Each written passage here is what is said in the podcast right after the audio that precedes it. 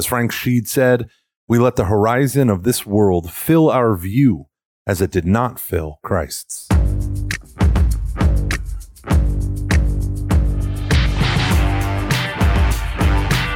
Welcome to Every Knee Shall Bow, your seasonal Catholic podcast on evangelization and discipleship. I'm Mike Gomer Gormley, and I'm here to walk you through the essentials of what it means to follow Christ as a Catholic disciple. Let's begin.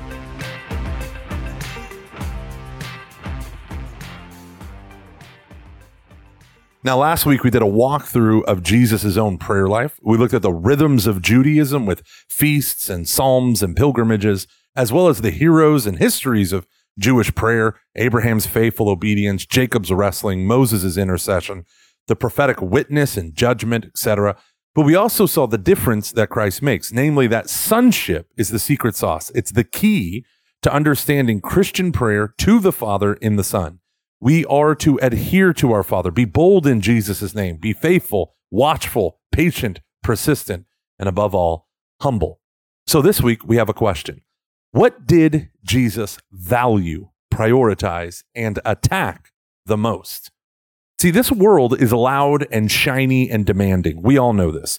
The Christian life is one that is found in the world, but not of the world. But it is so very difficult to put kingdom priorities and values above the clamor around me.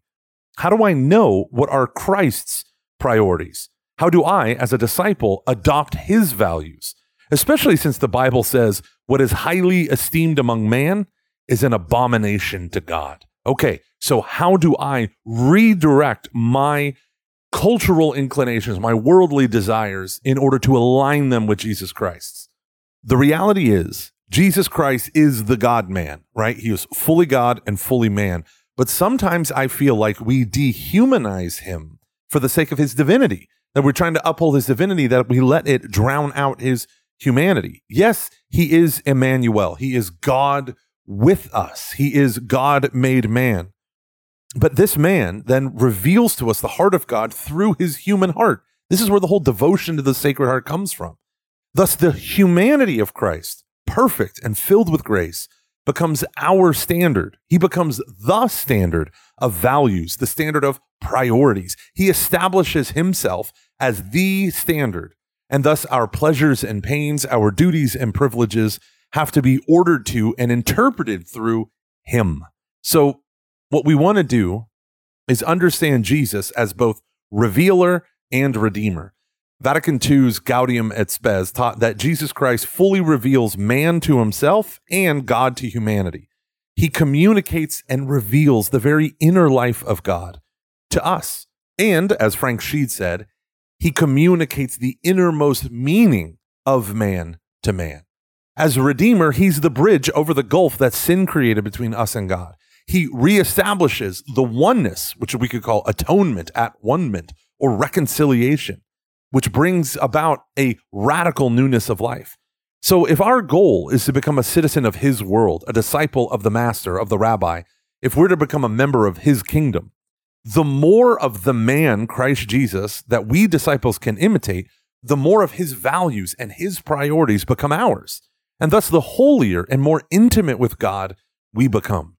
So, Jesus is the revealer and the redeemer. Second, that we need to understand is we need to look at his values from the perspective of what is the thing Jesus hated the most?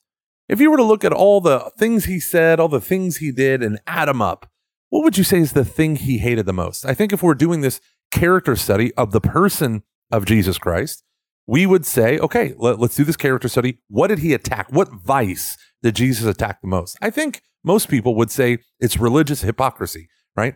The hypocrites the scribes and Pharisees, blind guides, hypocrites, whitewashed tombs. Certainly that is there, but it's not number one. Number one is greed for money.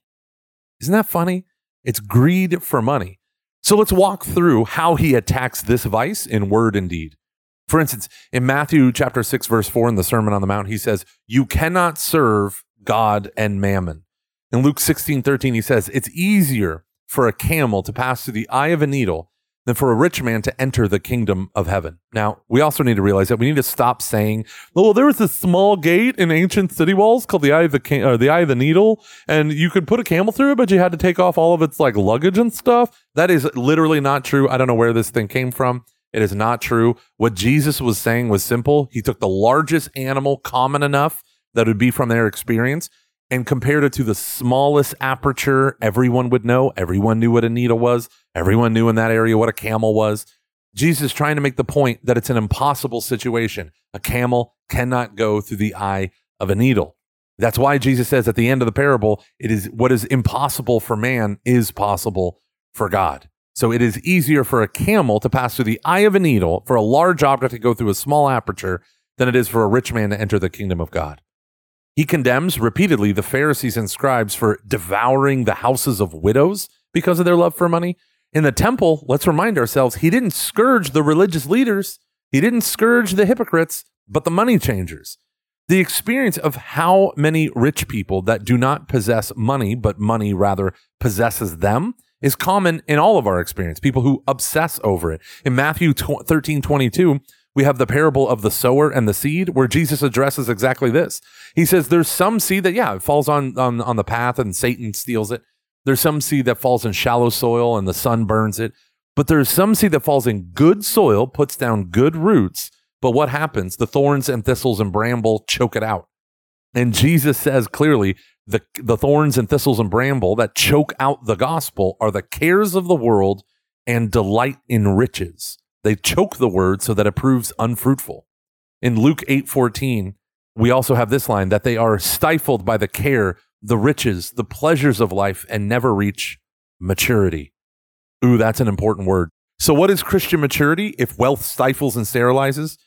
Life is not just this patch of earth and rock between birth and death. It's not womb to tomb and that's life. That's a fragment of life. It's life, but it's a fragment. Maturity as a disciple of Jesus Christ means that you see life as both the here and the hereafter into one whole. This is the great unity between the temporal and the eternal. And this is very important because for many of us, our Christian immaturity comes precisely when we sacrifice the goods of eternal life for temporal goods and pleasures. So, part of our maturity and part of the part that wealth stifles is the fact that we view and take comfort in the wealth and riches of this world. Christ is calling us out of that. So here's a story. So if imagine you're a disciple. Again, the whole point is to take on Jesus's words, actions, attitudes, behaviors. Imagine you're a disciple and you see two brothers come to Jesus with an argument over inheritance.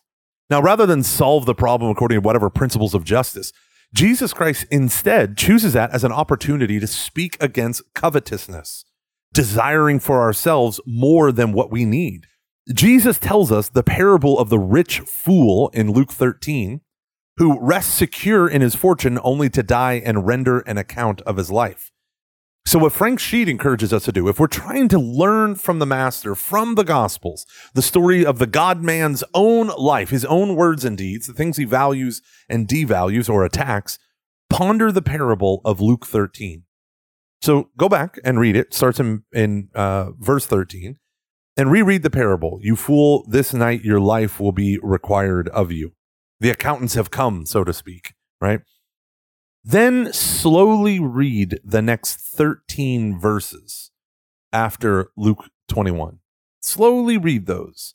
And in your little dream journal next to your Bible, compare your notion of needs with that of Jesus' notion what really are needs versus wants. Now, remember, this life is not the destination, but the road. The end is not here, but there.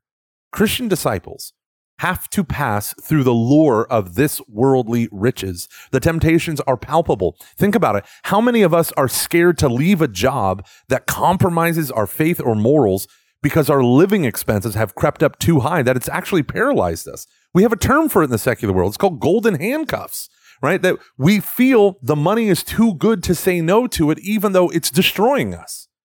And so we look at what Christ says. Number one, he says, I go to prepare a place for you in John 14, 2. He has a place for us, but here ain't it, my friends. Jesus also says, now, if you want to talk about prioritizing the future over the present, He also says that if our eye or our hand causes us to sin, to pluck and to cut and to get rid of it, because it's better to enter heaven with one hand or one eye missing than it is to have all the pleasures you can indulge in here on earth and go to hell with everything intact. However good these things are, even the best things here on earth, they will pass. All things shining will pass. Kingdoms, empires, fortunes, oligarchs, tyrants, all things pass, no matter how much they try to fill our horizon today. Therefore, the only thing rational to do is to do what our Lord said lay up for yourselves treasures in heaven where neither moth nor thief can destroy. Where your treasure is, Jesus says, there your heart will also be. Where your treasure is. So he's talking to greedy people and he's saying, Your treasure is here and now. Put your treasure into heaven where nothing can be taken. Where your treasure is, there also your heart will be. Now remember, when we talk about Christian prayer, the decisive factor is the heart. That is the place of encounter. The catechism is very clear about this. The heart is the center. The heart of moral action is the center that Jesus is concerned about, not externals, but flowing forth from the heart. So if the heart is the center of prayer, of human action, of encountering with the living God, your heart will follow your treasure. So put your treasure in heaven. Store up heavenly treasures. This is decisive for salvation. The rich may enter the kingdom of heaven, but will only do so when they use their money for good. This is the point of the parable of the unjust or the dishonest steward. It's one of the most confusing of all the parables, right? The elderly steward cheats his master. The accounts have come due. He is going to be cast out. He said, I'm too old to dig, too proud to beg. I know. And he, what he does is he cuts what other people owe his master, cuts it in half, gets him to sign off on it, and then approves it all so that he can win favor and be welcomed into their homes for saving him a ton of money. And it's fascinating because then the master says, "Well, he looked he looked favorably on the shrewdness of his dishonest steward." And then Jesus says that as the unrighteous man befriends people with unrighteous mammon, let us use mammon for the sake of the friendship of God, right? How much more can we leverage, if we are wealthy, the goods of this earth to advance the kingdom? So Sheed makes this epic point use money to build kingdom friendships. But, but if you would be perfect, Jesus says, go and sell what you have and give it to the poor. And here's Sheed's epic point. This is a warning for the church and for church men. So many failures and abuses occur in the church. So much disaster happens precisely because of the love of money, of greed, of the pretentiousness of the clergy and laity in ministry. The Protestant Reformation, think about this. It was launched because of the bizarre fundraising campaign for St. Peter's Basilica and how the selling of indulgences detonated Martin Luther. Up in England, Parliament was only too happy to follow King Henry VIII and the articles of secession from Rome and supremacy about putting King Henry over the church because they said the first thing that they said was Rome was bleeding England dry. Many of the monasteries that Henry VIII confiscated were actually owned by moneylenders because previous abbots took out way too much loan money to build, build, and build. They overbuild, right? So they're they're satisfying their own worldly state, and they crippled their entire religious order, which was then done away with. Now think about this. Sheed says, what was the first ecclesial sin mentioned of in Acts of the Apostles? In the age of the Apostles, Acts chapter five, it's greed between a husband and a wife, Ananias and Sapphira, and they die. And Frank Sheed says churchmen need to tremble in fear at this and look the needle right in the eye. And coincidentally, recently, The Pillar, which is an independent Catholic news organization done by my homeboy JD Flynn, love that guy. Um, they recently wrote a, a summary in an email of some of the Vatican financial scandals that are happening. And they commented that an American journal on accounting had done an assessment of Catholic corruption and, and theft. And it was a fascinating article because they basically said, you know, all this, you know, money baskets being passed during mass and all this stuff. It is a target rich environment for theft. And it is shockingly low. So that was really good to hear. You know, you hear all this financial scandal. You're like, oh, dear Lord God, is there any good news? Lord, please. And there is. They said it's actually shockingly low for the fact that, fact that loose cash is flying everywhere. And he said, But of priests who steal money from the church, they're almost entirely not young priests or healthy priests. They are older priests who have been burned out and feel resentment or anger towards the institutional church. But Jesus said, You cannot serve God and money. What was the Pharisees' response? They scoffed at him. In Luke 16 14, right after the prodigal son story, Luke explicitly states that the Pharisees were, quote, lovers of money. And so Jesus reiterates the theme of today's show. What is highly esteemed among men is an abomination to God. Jesus is talking about money loving here, but let's be honest, that touches on everything in this world. As we said, it's easy for our vision to be filled with the world, so much so that it blocks the sunlight of the gospel of Jesus Christ. But this life passes. As one Protestant missionary said right before he was tortured to death in the Amazon, he is no fool to give up what he cannot keep in order to gain what he never loses. He is no fool to give up what he cannot keep in order to gain what he will never lose.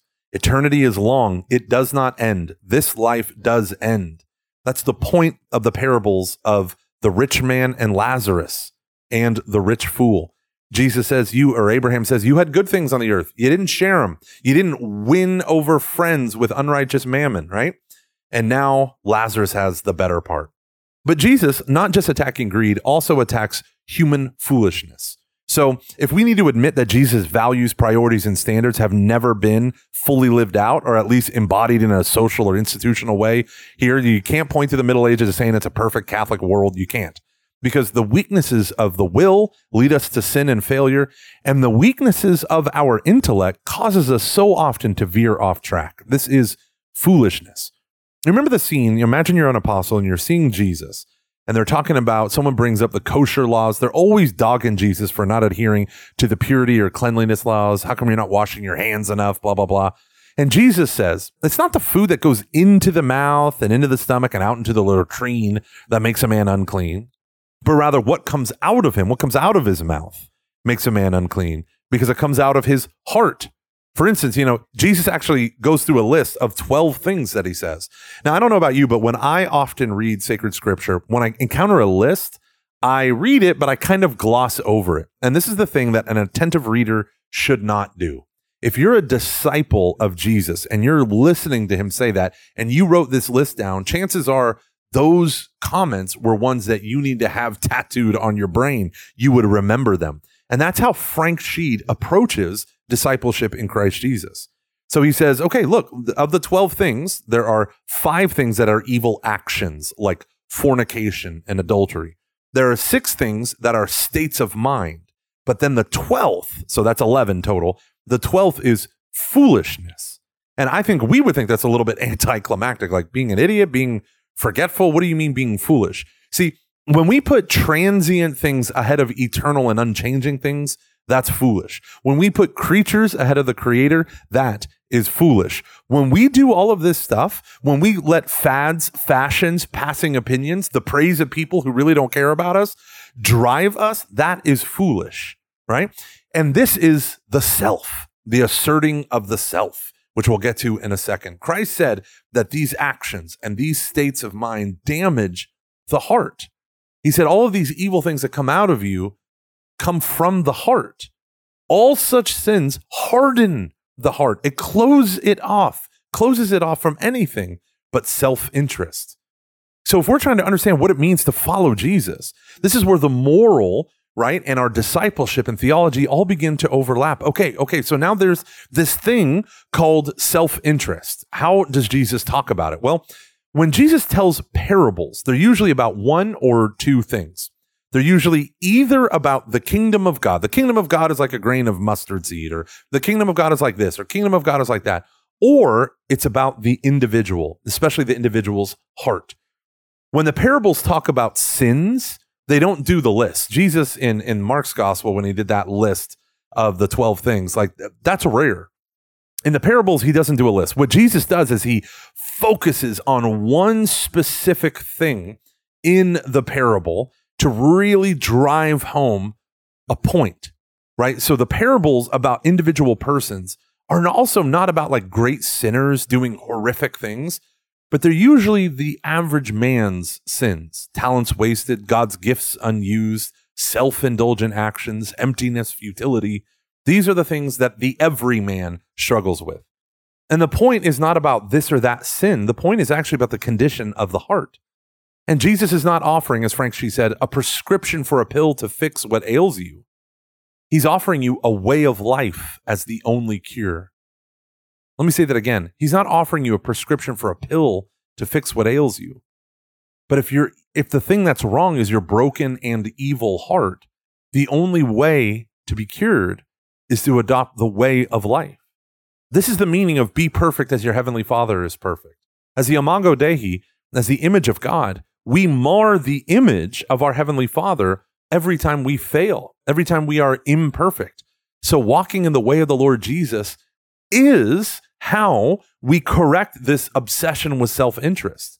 And so how do we walk in the way? Well, Jesus tells us that the way is love, right? Come on. When he summarizes the commandments, what does he say? He draws in the Old Testament tradition love the Lord your God with all your mind, heart, soul, and strength, and love your neighbor as yourself. A little bit later in John's gospel, he gives a new commandment love one another as I have loved you. The funny thing is, Jesus never defines love with his words, but he constantly shows it in action. He says things like, If you love me, keep my commandments. He tells us to bear one another's burdens, to bear with one another. He tells us to forgive one another 70 times, seven times, or in Luke's gospel, he says seven times a day, and that we must forgive from the heart. Now let's look at another from the heart thing that's kind of famous or infamous, depending on how you look at it. Is remember when Jesus in the Sermon on the Mount says, You have heard it was said to men of old, Thou shalt not commit adultery. But I say unto you, see here he's asserting his authority, but I say unto you, if any man looks at a woman with lust in his heart, he has committed adultery with her. Now, the point is to get to the desire of the heart. You might hear this and say, Oh, what's the big deal? It ain't that bad. It's not like I'm doing anything. Frank Sheed said, Oh, really? Looking at a woman lustfully is not doing anything? Why don't you ask the woman if it's okay for you to look at her that way? Or ask her husband if that's okay. So when Jesus offers a parable or a teaching, he tends to have this laser like focus on one part of it and he kind of leaves the rest of the part later. So what he's doing is he's focusing just on the element of lustful desire in the Sermon on the Mount about how it ruins the luster's heart. Right? That's what he's trying to draw our attention to. I mean, after all, even the Decalogue, the Ten Commandments, makes a distinction between the act of adultery and coveting your neighbor's wife. So both the action and the interior desire are addressed in the commandments. It's the condition of the heart that matters. Why? Because the condition of the heart is why prayer matters for the moral life. This is why me and Dave, from the beginning of the show, have always said you cannot talk about discipleship and hide behind the kerygma. The kerygma brings us to faith in Christ. But then we need the morality. We need to know what sins to leave and what actions to do, what virtues to imitate in order to truly follow Christ as a disciple. And when we don't want to get in moral debates, we don't want to become culture warriors and all that stuff because we're scared that's where the rejection comes. Well, guess what? We're not making disciples. Prayer matters because prayer is the union of man with God in Christ Jesus. And specifically, it's the union of our hearts. That's why we have a devotion to the Sacred Heart of Jesus, like I said earlier, but it's also a devotion to Mary's Immaculate Heart. She's the first disciple whose heart beat at one with her son's. So, what keeps my heart separate from God? Well, that's easy. It's me. It's myself. It's my Self Self control, right? When you're little kids, you your parents try to teach you self control. My teachers every year, I always got uh, an N for needs improvement under the category exercises self control and talks excessively, right? I do talk excessively, but hey, I turned that into a uh, whole career podcasting. So no harm, no foul. But when we talk about self control, we don't just mean controlling this or that speech, like don't just burst out or don't just do something stupid or impulsive. But we ultimately mean control of the self itself, silencing vain self interest, controlling our craving for self assertion. The Sermon on the Mount, where we see Jesus' values, priorities, and standards, are, as Frank Sheed said, a sermon on the self and its control. And he walks you through a handful of the things from the Sermon on the Mount. Like to be poor in spirit means to have actual humility. Humus, where we get the word hummus, it means earth. to be low, grounded down to the earth. There's a mystic in the Eastern church that said, um, they asked him on his deathbed, What did you learn through all your years of mysticism and all the flights of divinity that you experienced? And he said, I learned to climb down 10,000 ladders in order to kiss the dust of my own humanity. Humility, right? So not only do we have poor in spirit, but we also have being pure in heart. What does that mean? It means to be singularly focused on God's will, doing the will of the Father. Now, when you hear stuff like turn the other cheek, a lot of people apply that to like war and violence and, you know, things like uh, capital punishment or the right of self defense against an unjust aggressor. Uh, it's a slap. It's someone slapping you on your face. And Jesus says, turn and offer the other. What is a slap? It's an insult. It's a deeply insulting. If someone slapped me in public, that is deeply insulting. What Christ is speaking against is that all too human resentment, bitterness, rage, even that happens over insults. Okay, so that's a, remember, ordinary, everyday actions. Christ wants us to overcome. He's giving us his values, his standards. The things he attacks are the things we need to attack. So then he gives us the golden rule treat others the way you would want to be treated. Bear one another's burdens, bear with one another, forgive one another, feed the hungry, clothe the naked. The Sermon on the Mount is deadly serious about these things. These things are salvation and damnation issues. And so, to connect a lot of these threads together, it is sheer foolishness, going back to foolishness, it is sheer foolishness in the way that you and I treat one another the way we judge one another in, in their, of their actions or their motives, the way we impugn their characters so easily as if we are without sin, or let's be honest, we have excusable sins when compared to them. Jesus reminds us that in the sermon, such attitudes and behaviors invite divine judgment upon the self righteous soul. And let's also remember that niceness is a very long way from those who hunger and thirst for righteousness. All right, everyone, before we get into the sixth and final things, what I want you to do after this commercial break from Ascension Press is do us a favor text EKSB to 33777. That goes directly to Ascension Press and they will put you on our mailing list. This mailing list will include show notes, additional links, and resources for you to continue to walk and follow Christ closely in Catholic discipleship. Okay. So as we walk through this stuff, we want to be able to do it together. So that's EKSB, text it to 33777, and we'll get you on that mailing list. We'll be right back. Hi, my name is Father Mike Schmitz. I am the host of the Catechism in a Year podcast. If you've been following along with us, you know that God's plan for us is a plan of sheer goodness, that He wants to bring us into relationship with Him. You know that already. One of the ways that God actually brings us into this relationship and keeps us, sustains us in this relationship is through the sacraments. Again, you might know that already. You might further know that so many of us miss out on the beauty and the power of the sacraments. But Ascension has an answer to this. Ascension has created two new programs. One is called Renewed, your journey towards First Reconciliation. The second is Received, your journey towards First Holy Communion. We know that our youth they're our future. And yet at the same time, it's so hard oftentimes to reach them with this incredible news of God's love for them in reconciliation, God's love for them in the Eucharist. If you want to check out Ascension's new program, Renewed, your journey towards First Reconciliation, and Received, your journey towards First Communion, go to ascensionpress.com and sign up for a free preview. So, sixth, what we need to do. What can we deduce from the Gospels about Jesus' own priorities and values? A couple things. Number one, from end to end of the Gospels, from Matthew, Mark, Luke, and John, Jesus really makes clear that all of our choices actually make the difference. They don't seem prescripted or predestined. We cannot be saved without our cooperation with grace. That's the impression you get from reading the Gospels. We cannot be saved without our cooperation with grace, nor can we be damned without our refusal of that self same grace. But damnation, here's the second thing, is almost never based on my lack of love for God. My failures in loving Him is almost always framed as my failure in loving my neighbor as myself. As 1 John chapter 4 says, whoever does not love his brother is not of God. It's amazing. Lust, forgiveness, mercy, clothing the naked, feeding the hungry. Jesus constantly stresses the doing of God's will. Almost every example of our failure to do so is God's will for our neighbor. That's the standard. No greater love is there than this he who lays down his life for his friends. Jesus just says, The greatest love is what I do for my friend, my neighbor. Eternal failure is our refusal to love our neighbor. Self refuses to love God and neighbor. And so God, for all eternity, gives us ourselves. How terrifying is that? That's all we get is ourself.